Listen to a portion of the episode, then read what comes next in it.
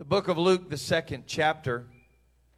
And uh, I'm probably just going to hang around here for the next couple of weeks and uh, talk to you about some different things. I woke up real early this morning. I'm talking about it was super early. I was infringing on the Chinese people's time with God. It was the wrong time of day to be up.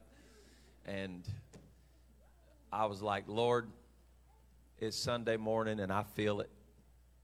I know I know that it's it's Sunday because I can feel that. But somebody in this house that's here right now needs to make a decision in your life today. I'm talking about w- without delay. I'm not talking about waiting until Sunday night, coming back and getting round two tonight. I mean, there's somebody here right now that's listening to me talk to you that today you need to make a decision that you're going to serve the Lord and you're never turning back. That is the hope that every preacher, every pastor holds to is that maybe this will be the service, this will be the sermon, this will be the one. And that's why I take it so seriously today in my heart. Somebody in this room right now needs to make a decision before I'm finished preaching that I'm going to walk with God and I'm never turning back. Amen. I want the Lord to help us today. Luke chapter 2, I'm going to preach to you so simple that we could teach this in any kindergarten, Sunday school class in the world, but the Lord's going to help us. So we understand, according to Luke, the second chapter, that the decree has gone out from Caesar Augustus, that there is a tax that's going to be happening. And I want us to just begin at verse number six as Joseph and Mary are on their way uh, to Bethlehem, where his lineage and household was connected to David. It, it, uh, so it was that while they were there, the days were accomplished that she should be delivered. Verse 7 And she brought forth her firstborn son. There's a reason why the scripture says everything. And this is not just for the redundancy of, of saying the same thing over and over. There's a reason why it said he was her firstborn son. You know that there are religious seminaries and universities that are trying to teach and reestablish that Mary was not a virgin. They're trying to take away everything that was powerful about it. That this was he was not conceived of by the Holy Ghost. That she had had other children. This was her firstborn because she had never known a man. You gotta you gotta learn to take the word at face value. The word is what it is. And our society is slowly trying to dismantle piece by piece the theology that we hold so dear to our hearts. I'm to tell you, Jesus did not just come as the seed of David, He is the root and the offspring of David because His mother. His mother was the only fleshly side of him that there was. That which was conceived in her was of the Spirit of God. And I'm glad to tell you that he was her firstborn child. If you believe that, say amen. amen. She brought forth her firstborn son and wrapped him in swaddling clothes and laid him in a manger. And this is where I want to draw our text from today because there was no room for them in the inn. She wrapped him in swaddling clothes and laid him in a manger because there was no room. There was no room. Um, I have an interesting way. If you have sat under my ministry or been around me for very long at all, you know I have an interesting way at looking at the scripture. And sometimes when the scripture's talking to me, I want to talk back to it and I interject myself in the story. And sometimes I find myself wanting to yell at characters in the scripture. You know what I'm saying? And and I found myself here standing at the doorstep of this home when Joseph knocks on the door and someone comes to the door and, and Mary's standing there holding her stomach. And there's a man standing there at the door and Joseph says to the man, "Sir, do you have anywhere for my family and I to stay. My wife is about to have a child. And as the man goes to close the door and say, Sorry, sir, I have sympathy for you, but there is no room in this house. I want to scream out loud, Sir, if only you knew what was standing on the steps of your home right now, if only you knew, you would do whatever you had to do to make room. I'm just going to preach to you today. If only you knew. If only you knew, and you may be seated in Jesus' name. Now, I'm going to walk you back through this for, the, for, for simple understanding today. I want this to be crystal clear to you exactly what's transpiring in this scripture. Mary has been visited by an angel from heaven. And the angel says to her, You're going to have a child. And that child that's conceived in you is of the Spirit of God, of the Holy Ghost.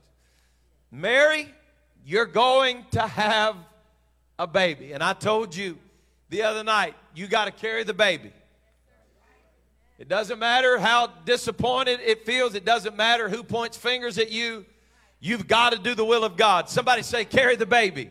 God is calling his church right now to a place that the things he's going to start requesting of us and doing in us are so big that our first response is going to be, but God, that is impossible. There's no way that you could use my life to do that. There's no way that you could use this church to do that. There's no way that you could use my family to do that. Hey, I want to tell you, I've been praying to God that God would start waking you up at night with dreams that are so big that it scares you to a prayer room.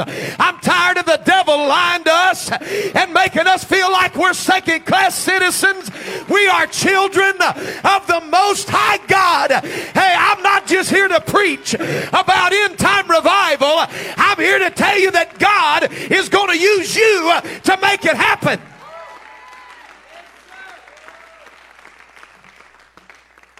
If you think I'm going to stand off in the distance and watch everybody else have revival, you've lost your mind. I'm going to get right in the middle of what God's doing.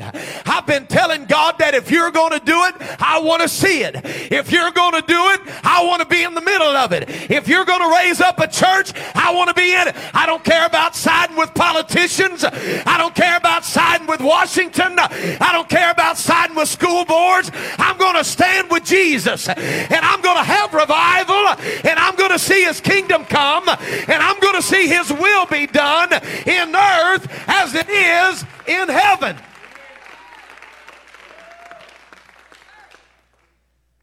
Folks, I know this probably does not sound popular, but I want you to understand when I tell you this, there's going to come a time in your life, and this is not popular, but you just listen to me. It's scriptural. There's going to come a time in your life that the laws of God and the convictions in your heart are eventually going to contradict the laws of the land that you live in. It's going to happen. We got bills going right now, going to be signed on the desk of the President of the United States, passing through the House, passing through the Senate, that they're trying to make things legal that your Bible says shouldn't happen.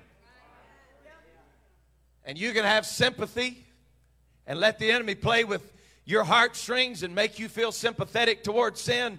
But I want to tell you what happens if you're not careful. If you're not careful, you're going to start sliding into places where you say, well, we just need to go along to get along. Why do you think the apostles were martyred? Do you think they were martyred? Do you think first century Christians were martyred because they got along with the Romans so well? I'm going to tell you why they were martyred. They were martyred because they stood against the grain. They were martyred because they stood against the current. I don't really care what the current of this world is sowing upstream. I've come to tell you right now, I'm going to stand for Jesus. I'm going to stand for His government. I'm going to stand on His word. Well, pa- Pastor, uh, Pastor, we got we just we, we got to be really careful. You know, uh, I, I'm, I'm, going to be careful how I say this, but we were going through all the stuff we were in 2020, and I had a couple of our young ministers in with me. We were just trying to get through some things, and we're talking hard about you know what's our next step, what are we going to do, and preachers were standing up in their pulpit saying, "We need we need churches that will come into alignment with the government. We need churches that will." Come into alignment with what they're saying and, and, and how, how they're telling us to do. And I'm like, what is wrong with us? Now, listen, I, I'm, I'm quoting scripture to you today. The prophet said that if you, if you sow to the wind, that you reap the whirlwind. That's not Pentecostal rhetoric, that's in your Bible. But I want to tell you that when American pastors started saying that church was not essential, and they started shooting their little home video, little devotional, whatever you want to call it, from their vacation house on the beach in Florida.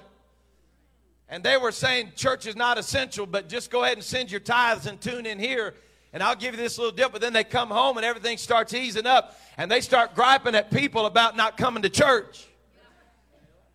They sowed to the wind, and they're going to reap the whirlwind. When you tell people for 12 months that church is not essential, don't expect them to think it's essential when you start saying it is again. Well, that went, that went over like a piece of Velcro to zipper convention. I'm telling you right now, the longer we live in this world, the more I realize this is not my home. I don't, I don't fit in here. There's something about this place that just don't feel. I told my wife the other night, we're driving down the road and, and there's signs everywhere. Help wanted, help needed, help wanted. This is not, it is lazy people, but it's, it's this society. And I told her, I said, it just feels weird here to me. It feels different than it's ever felt to me. I've heard about the coming of the Lord my whole life, but it feels different right now. There's something in the atmosphere. And I'm telling you, I believe that God has sent some things to the apostolic church that have been knocking on our door. And we've come to the door with our busy lives and said, we don't know, we don't have time for that. And we don't have room for that. But I'm preaching to the church in America today. If only you knew what God was trying to do in us right now, you would open up the door and say, I'm going to let that in.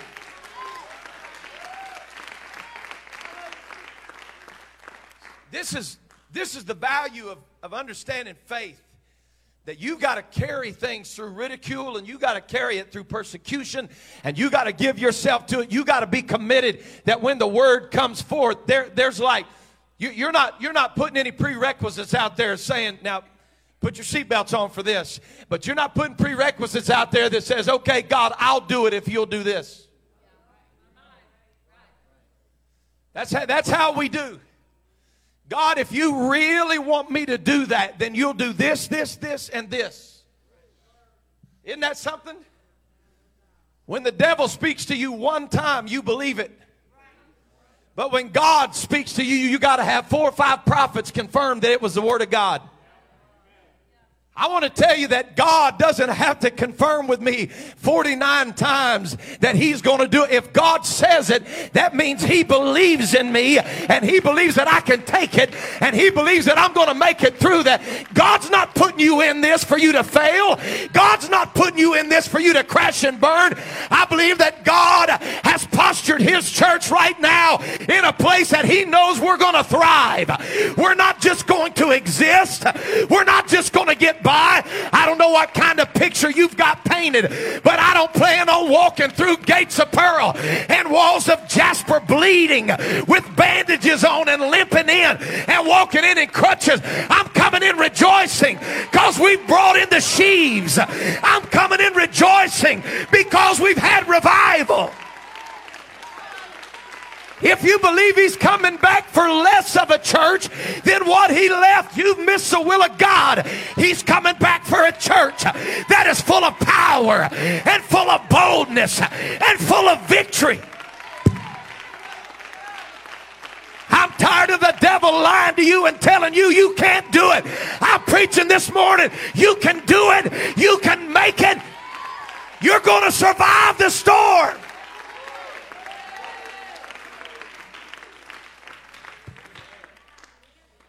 Oh, I feel my help in here.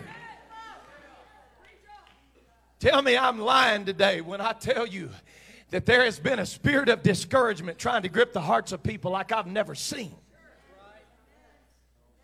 You're trying harder than you've ever tried and you can't make headway. Come on now. You're like, man, why am I pushing so hard? And this is the spirit that gets on you. Why am I trying so hard if I'm just going to keep losing traction? You know, when I was young, until I was about 15 years old, I was, I was, man, I was short. Till I was like 15 years old, I was 5'3. And from, from 15 to 16, I went from 5'3 to 6 foot in a year. Now you got to understand at 5'3, I still like to play ball as much as I did when I was six foot. And we'd go play ball. And everybody thought it was funny that Shorty was going to lead point guard. And so there's something that gets on you. I'm probably going to offend somebody when I say this. We just call it Chihuahua syndrome. But you got a chip on your shoulder, you know? And my dad taught me this little thing when I was a boy because you know, my dad's so big and tall. He taught me this deal. He said, Look, you may not be able to whoop everybody that tries. You, you may not whoop everybody that, that tries to get a hold of you. But, son, if they're going to grab hold, they better at least know you've been there. I think they did. So if they're going to jump on, you, you at least make sure they know they knocked on the wrong door today. And if it happens to be too bad, have good friends, you know? Amen. Thank God for that. Understand what I'm telling you right now. I've walked into fights, and I'm not talking about swinging dukes. I've walked into fights in my life that I wondered if I could really make it. And while I was in the process of what I was going through, I would, I would say to God, I feel like I'm losing my mind. Come on, I'm going to be real with you this morning. I've been in those seasons where I've said, God, I don't know if I don't think I can survive this. I'm weary and I'm tired, and my, and, and, and my flesh is saying, God, I don't, I don't think I can do this anymore. I don't think I, I don't think I can survive this storm. But when you come through that and you realize how powerful His grace has been, there's something at some point in your life that's going to rise up within you that says, I'm not just here to let the devil know that I was here, but I've already been predestined to victory. The devil is not just going to leave me with a black eye. The principality of this city is not just going to walk away from me limping. You listen what I'm telling you. By the time God is done with what's going on in your life, that devil that's been driving you insane is not just leaving injured. That devil's going to leave defeated. It's time we stop begging God to help us get through and start thanking God that we are overcomers and we are more than conquerors and we are mighty. Oh, I wish somebody would hear me this morning. I said, You are mighty. You are mighty. You are mighty. For some people, it's probably just rhetoric, and you think I'm trying to pump you up, but I'm reaching for somebody that's fighting for your life this morning.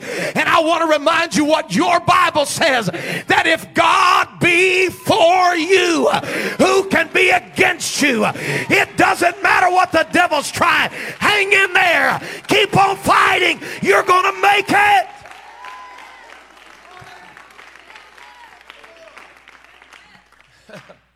You're going to make it. Look at your neighbor this morning. And I'm not talking about with some limp wristed, weak jelly back. I'm talking about look at him, square up your eyeball, and look him right in the eye this morning and tell him you're going to make it.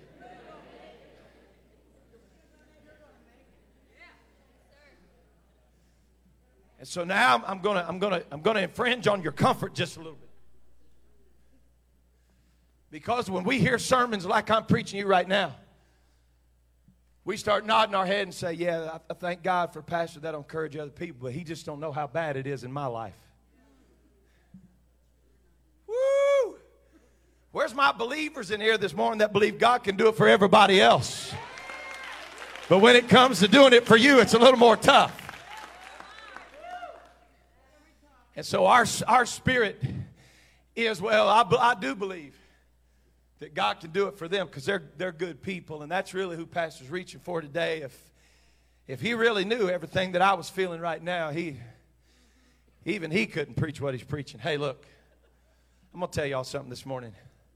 If it had to do with anything with me, I'd say you're probably right.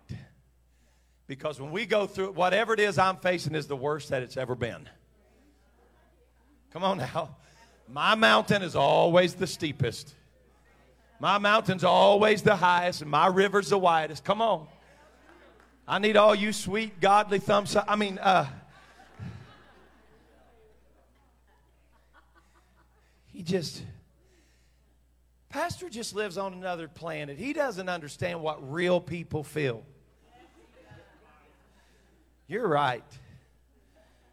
Man, my, my life is awesome. It is. My life is so blessed.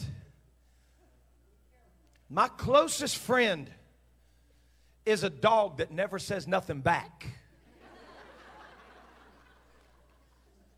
Because I'm surrounded all the time by people that I don't like. I just, some, some guy said to me the other day, he was like, How long you been married? I said, 21 years. He was like, Wow, that's a long time. I said, Yep, I learned a lesson. He said, What's that? I said, Open your wallet and close your mouth.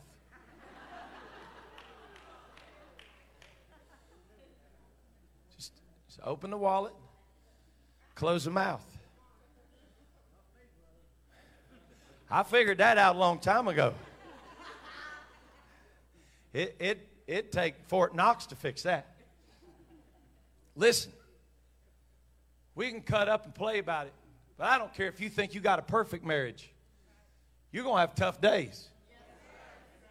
You hear what I'm saying to you? I don't care if you love your job. I've had people say to me, "Oh, I don't. I go to work every day and I love my job." You're a lying dog. You are a liar. I haven't. Ne- I, I mean, there's stuff I love to do, but man, there's just some days. Be honest, it's a little easier to work than it is other days. Come on, there ain't nothing cherry in this world. You're gonna work a little bit. I mean, Lord, I, my family and I were camping just before the weather changed. My dad thought it'd be a good idea instead of bringing firewood to bring sequoia trunks.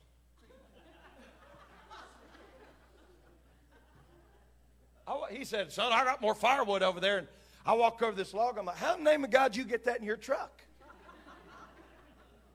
so I grabbed my maul.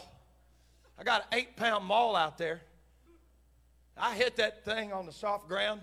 I'd I'd man, I've been chopping wood for probably an hour, off and on, just so he can have a fire. And he burned up every stick of wood we had. I mean, every stick of wood. I came down that eight pound maul, boom, I hit that, that piece of wood. And when I did it, the ground was kind of soft. It was sitting on a log. And it kicked it sideways. That log split, came up, busted my knuckles. I'm like, I'm over here trying to rest. I'm like, where's Brandon now? I'm like, I, I need a wood cutting machine out here right now. I, I walk over there to the fire, my dad goes, Ooh, Bud, what happened to your knuckles? It's that sequoia trunk you brought over there. I'm, I'm, I'm not complaining, understand it. I'm just being silly, but I'm telling you, even sometimes when you're trying to enjoy things, come on now. Ooh, I'm about to get four or five good Baptist nods on this. I'm talking about when you're trying to enjoy stuff. That's when your wife breaks the heel on her high heels. Come on, that's when your daughter's hair barrette breaks. I was talking to a pastor sometime this year, recently, on the phone, and he said, Bro, I had this family in my church. He said, We had to quit announcing when we were going out of town or whatever. He said, Every single time, the day that I was leaving town, when we got in the car to leave, I'd get a call that that man was going to the hospital by ambulance without fail, every time. We'd leave for vacation, phone ring, I'd look at my wife and say, Guess who's going to the hospital? Guarantee it. Answer the phone. Uh, uh, yeah, we're taking Billy Bob over here to the hospital. Oh, okay. You're going to fight in your life. If you're ever going to get anything accomplished, you're going to have some struggles and you're going to have some tragedies, perhaps. And you're, you're going to go through some stuff where there's some, some dark storm clouds hanging over your head. But I have come on this Sunday morning to tell somebody in this room. I, I got up early this morning with you on my mind. And I'm here on this Sunday morning to tell somebody I've never met a storm that lasts forever. I've never seen a cloud that doesn't disappear at some point in your life. I know it's difficult. I know it's a struggle. And I know you feel like you're climbing up the rough side of the mountain.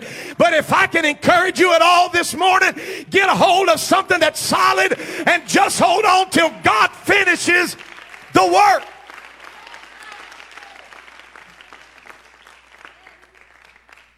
I'm really not lost. I know where I'm going. I'm trying to get somebody to believe what I'm telling you this morning.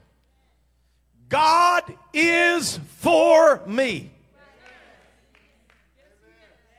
I dare you to say it. God, you believe what you just said? That, that was almost convincing. I said, Do you believe what you said?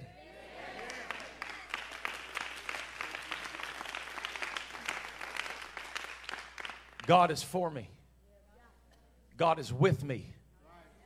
God is not against me. Then why is He letting it happen? I said, God is not against me. God is for me. Then why hasn't God healed me? God is for you.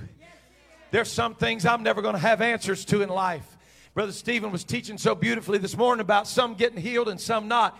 And I'll be honest with you, after 25 years of full time ministry, I've probably prayed for more that haven't than ones that have. I wish I had a good faith story right now to tell you that I, I, just the mere passing of my shadow, people pass out like Benny Hinn blew breath on them.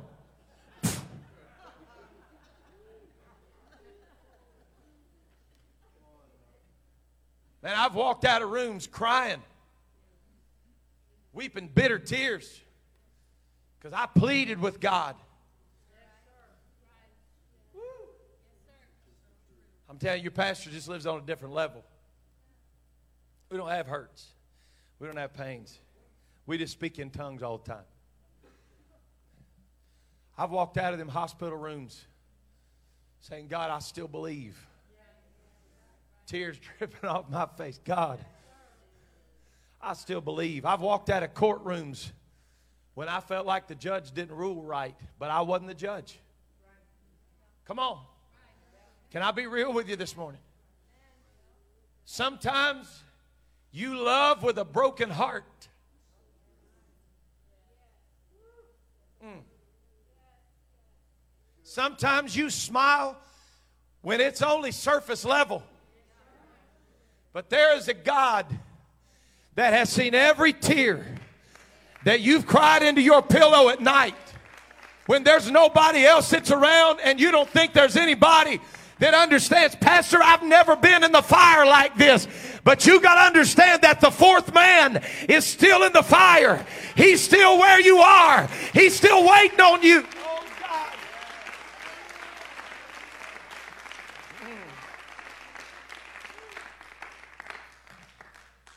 And so this woman and her husband have thought they've put their toughest days behind them.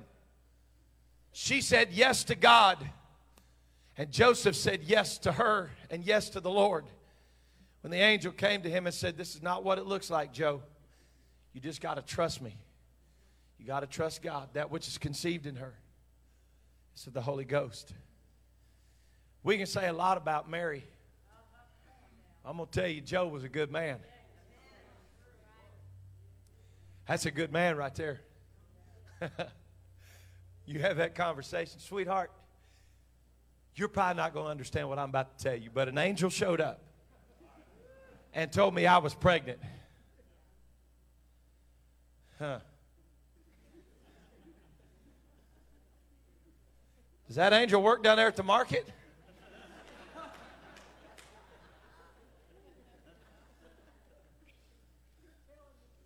No, you uh, you don't understand, Joseph. He said, Yes, I do. Because the Lord visited me. And I believe in what God's doing in you.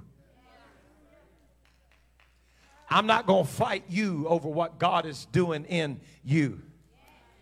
I'm going to stand by you. Man, we need some partners that'll do that. I'm going to stand by you because God's doing it in you. I'm going to be your partner in faith because God is doing this in you. So about the time, about the time, they finally lock in and say, okay, we're going to do this. God's going to help us. Elizabeth encouraged me. Joseph standing by me. Now, what are we going to do? Joe walks in one day and he says, Sweetheart, I hate to tell you, but you're not going to believe what happened. The government got involved. We got to go pay taxes. And they won't let me send it by air or by mail. I was raised in Bethlehem, and I got to go to Bethlehem. But you're about to have this baby, and I'm not going to leave you behind. She said, do I look like I'm fit to travel? Joseph, you're not you're not making any sense. But the prophet Micah said, Get ready, because when deliverance comes, he's coming to Bethlehem. She's in the middle of a census that makes no sense. I'm obeying God and now I've got to go through a taxing season? Yes, you do. Because it's all part of the process. So, what are you going to do? You're going to get on that donkey and you're going to get as comfortable as you can and you're going to make your way to Bethlehem. And when you feel like you're getting close and you're finally going to get to rest, I got another surprise for you. The sun's going to set and the night's going to start getting cool. But your husband's not the only Bethlehemite that's got to come pay his taxes. And this town is full. there is absolutely no way, no way that if she would have known, you can believe whatever you want to. I got the microphone. There's no way you can believe that if she would have known that when she left with Joseph that day, that she was going to have to have that baby in a pasture with a bunch of sheep and take that newborn baby and lay it in a manger, that she would have said yes to that in her right mind. I believe she was praying, God, not now. This ain't the time, and this ain't the place. God, I can't do this now. There's no place for us to stay, but Micah 5 and 2 said, But thou, Bethlehem Ephratah, though thou be little among the thousands of Judah, yet out of thee shall come forth unto me that is to be the ruler in Israel, whose goings forth have been from old, from everlasting. I want to tell you that there's something so interesting about Micah that he prophesied in 4 and 8. It's in your Bible. It's hard to understand the fullness of it, and I don't have time to go into the depths of it. I got to get you out of here today. I'm going to get where I'm going. But in Micah 4 and 8, he said, And thou, O tower of the flock, the stronghold of the daughter of Zion, unto thee shall it come. Even the first dominion, the kingdom shall come to the daughter of Jerusalem. In the Hebrew, this, this phrase, the tower of the flock, is Migdal Ader. It's in your Bible. It's very interesting. The tower of the flock was the place just outside of Bethlehem, where all of the sheep that had to be slain for the sacrifice that when they were to be brought to the high priest, it had to be in Bethlehem. This is where the priesthood was sent to Bethlehem to a place that was called the Tower of the Flock. It's in your Bible. It's interesting. Nobody ever talks about this, but the Tower of the Flock was the place that the priesthood would stand up on this tower and they would look across the field. And whenever they would see a mother lamb go into labor, they would come down out of that tower and they would go to that, to that lamb until she would give birth. And they would take that lamb from her and they would wrap it up in the old clothing of the priesthood, the old garments of the priesthood. They would wrap it in what they called swaddling clothes because it was imperative to them that that lamb not fall to the ground and break its leg, that it fall to the ground and become wounded because only the spotless lamb could be taken to the priesthood. So these shepherds that were at the, the, the, the tower of the flock, they weren't just your normal casual shepherds.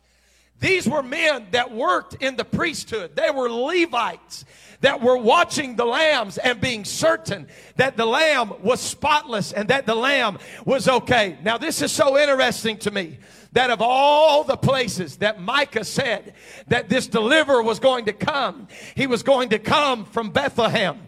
And could it be that that night at the tower of the flock where all of the lambs that were going to be sacrificed in Jerusalem were being watched and being born that Mary sat down with who John called the lamb slain from the foundation of the world could you imagine with me this morning? Imagine with me that the swaddling clothes that she put that baby in, could it be that the spotless lamb that was born that night in Bethlehem, that the first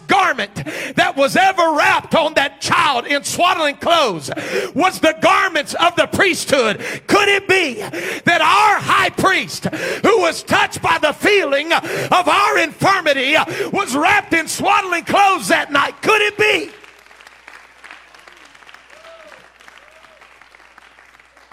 Could it be that God has a plan?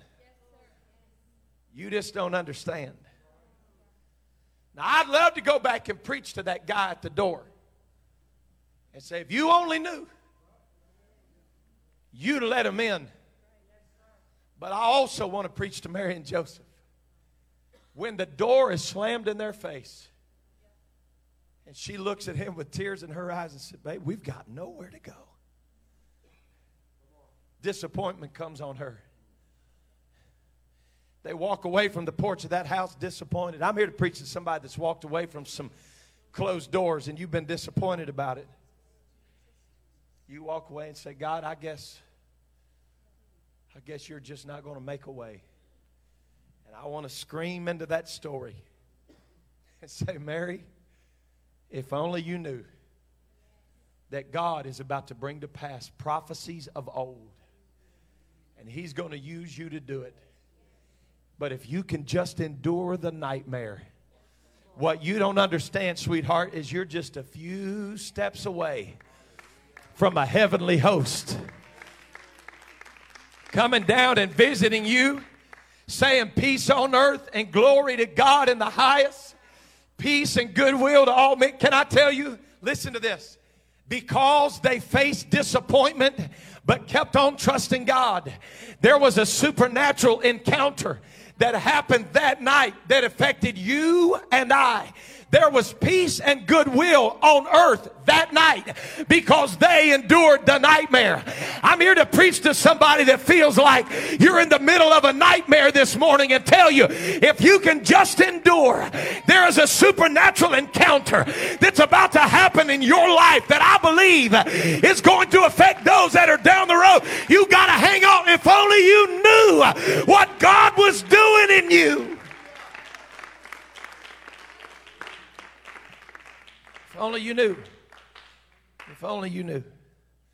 Because the power, and I'm closing today, but the power of what I'm preaching to you is so amazing. I talked about this the last couple of years. But at that tower of the flock, when the lamb was born, there was a, a, an old fashioned way of tracking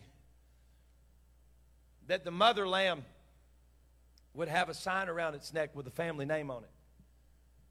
And so when the baby lamb that was going to be sacrificed was born, they would take a sign and would hang it around the neck of that lamb. And they would put the family name on the lamb to be certain that my sacrifice doesn't get mixed up with your sacrifice. It was an old fashioned way that they would track. They would put the family name on the lamb. But with a little study, you start to wonder about some significance. We all know that Jesus Christ was born to die. We know that he was born with purpose, that he lived with purpose, that he died with purpose. But I want to tell you something that's extremely interesting to me. When you get in the scripture and you start reading, I've preached this through the years, but it never ceases to amaze me. In John the 19th chapter, the Bible said that when Jesus was led like a lamb to the slaughter, refused to open his mouth, when he was led like a lamb to the slaughter, they took him before Pilate. And in John 19 and 19, the Bible said that Pilate takes a sign and he writes on the sign in 19 and 19, Jesus of Nazareth, King of the Jews. Verse 20 said, This title then read many of the Jews. For the place where Jesus was crucified was by the city. And notice this it was written in three languages, what your Bible said Hebrew, Greek, and Latin. So the chief priests come to the Jews, uh, uh, the Jews come to Pilate, and they requested of him, they said, Please don't write that. Do, do not write that, the king of the Jews but write rather that he said, I am the king of the Jews. And Pilate, not even knowing that he was being used of God, said, What I have written, I have written. But I want you to understand, in artistic expression, the crucifixion of Jesus Christ, whenever you see it painted, you'll see the sign, four Latin letters. Whenever you see that, you see four Latin letters. It's I N R I. Iesus Nazarenus Rex Iudaeorum. According to John 19, Latin was not the only language that the sign was written in. We just read it. It was Latin, it was Greek, it was Hebrew. Why did the chief priest have such a problem with what he wrote? And I believe the answer is found that whenever Pilate wrote on that sign in Hebrew, Jesus, King of the Jews.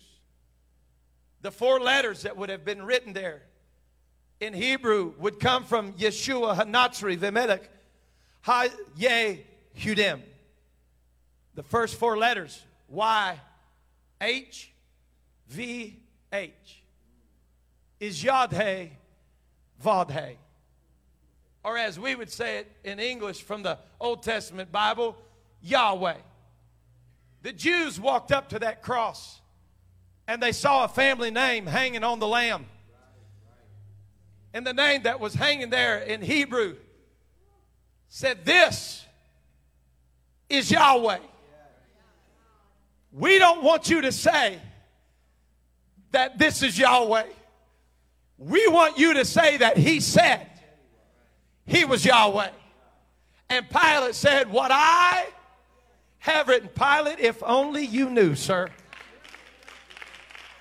If only you knew, you have written on the family name of this lamb that this is not just any lamb, but this is the lamb of God. I want to tell you this morning that God did not send a substitute lamb, but God robed himself in flesh. He dwelt among us and he gave his life. If only you knew this morning what it really was that happened that day. That's the reason he came. He didn't come to be born, he was born to die.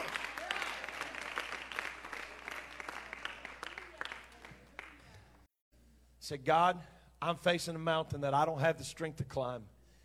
And if you don't step in, I don't know how I'm going to make it. This is not a, common altar call. I'm not just here today to be like, okay, these altars are up. Listen, I'm here for somebody that's desperate to touch God. The music's going to come. I want us this morning, if we could, all across this place, just close our eyes. If you're in this room right now and Pastor's preaching to you, I just want you to lift your hand and say, Pastor, I need the Lord to touch me. That's all right. Thank you. So, right now, what we're going to do is we're going to make that decision that I was talking about when I took the pulpit. Somebody's going to make a decision right now. It's going to forever change the course of your destiny. This is not hyperbole. I'm not just here to hype you up. I'm here to reach for somebody today that'll say, Lord, I'm giving this battle to you. And you're going to walk to this altar today and you're going to say, God, I thank you for every closed door that's been slammed in my face. I thank you for every census that I didn't understand. I thank you for every prayer you have not answered. I thank you today for every heartbreak that I've had, for every mountain I've had to climb. Because, God, it's created in me what you're doing to me right now. Come on, don't you worry about what people think of you. Nobody's judging you right now, nobody's watching you right now. God, I'm just desperate for you to touch my heart. God, I'm desperate for you to work. I feel your presence here, Lord. I ask you in the name of Jesus that you would reach down in this room right now, God, and with your mighty hand that you would touch those that have come forward today. I pray, God, for those that are hanging the balance that don't even feel like they have the courage to come forward today, that you would give them the strength right now to just step out by faith and say, okay, God, whatever you say. Come on, don't worry about what others are going to say about you right now. You're standing in a moment, I believe, of divine intersection where God has brought you to this place today. You don't have to leave here like you came. You don't have to leave here like you came.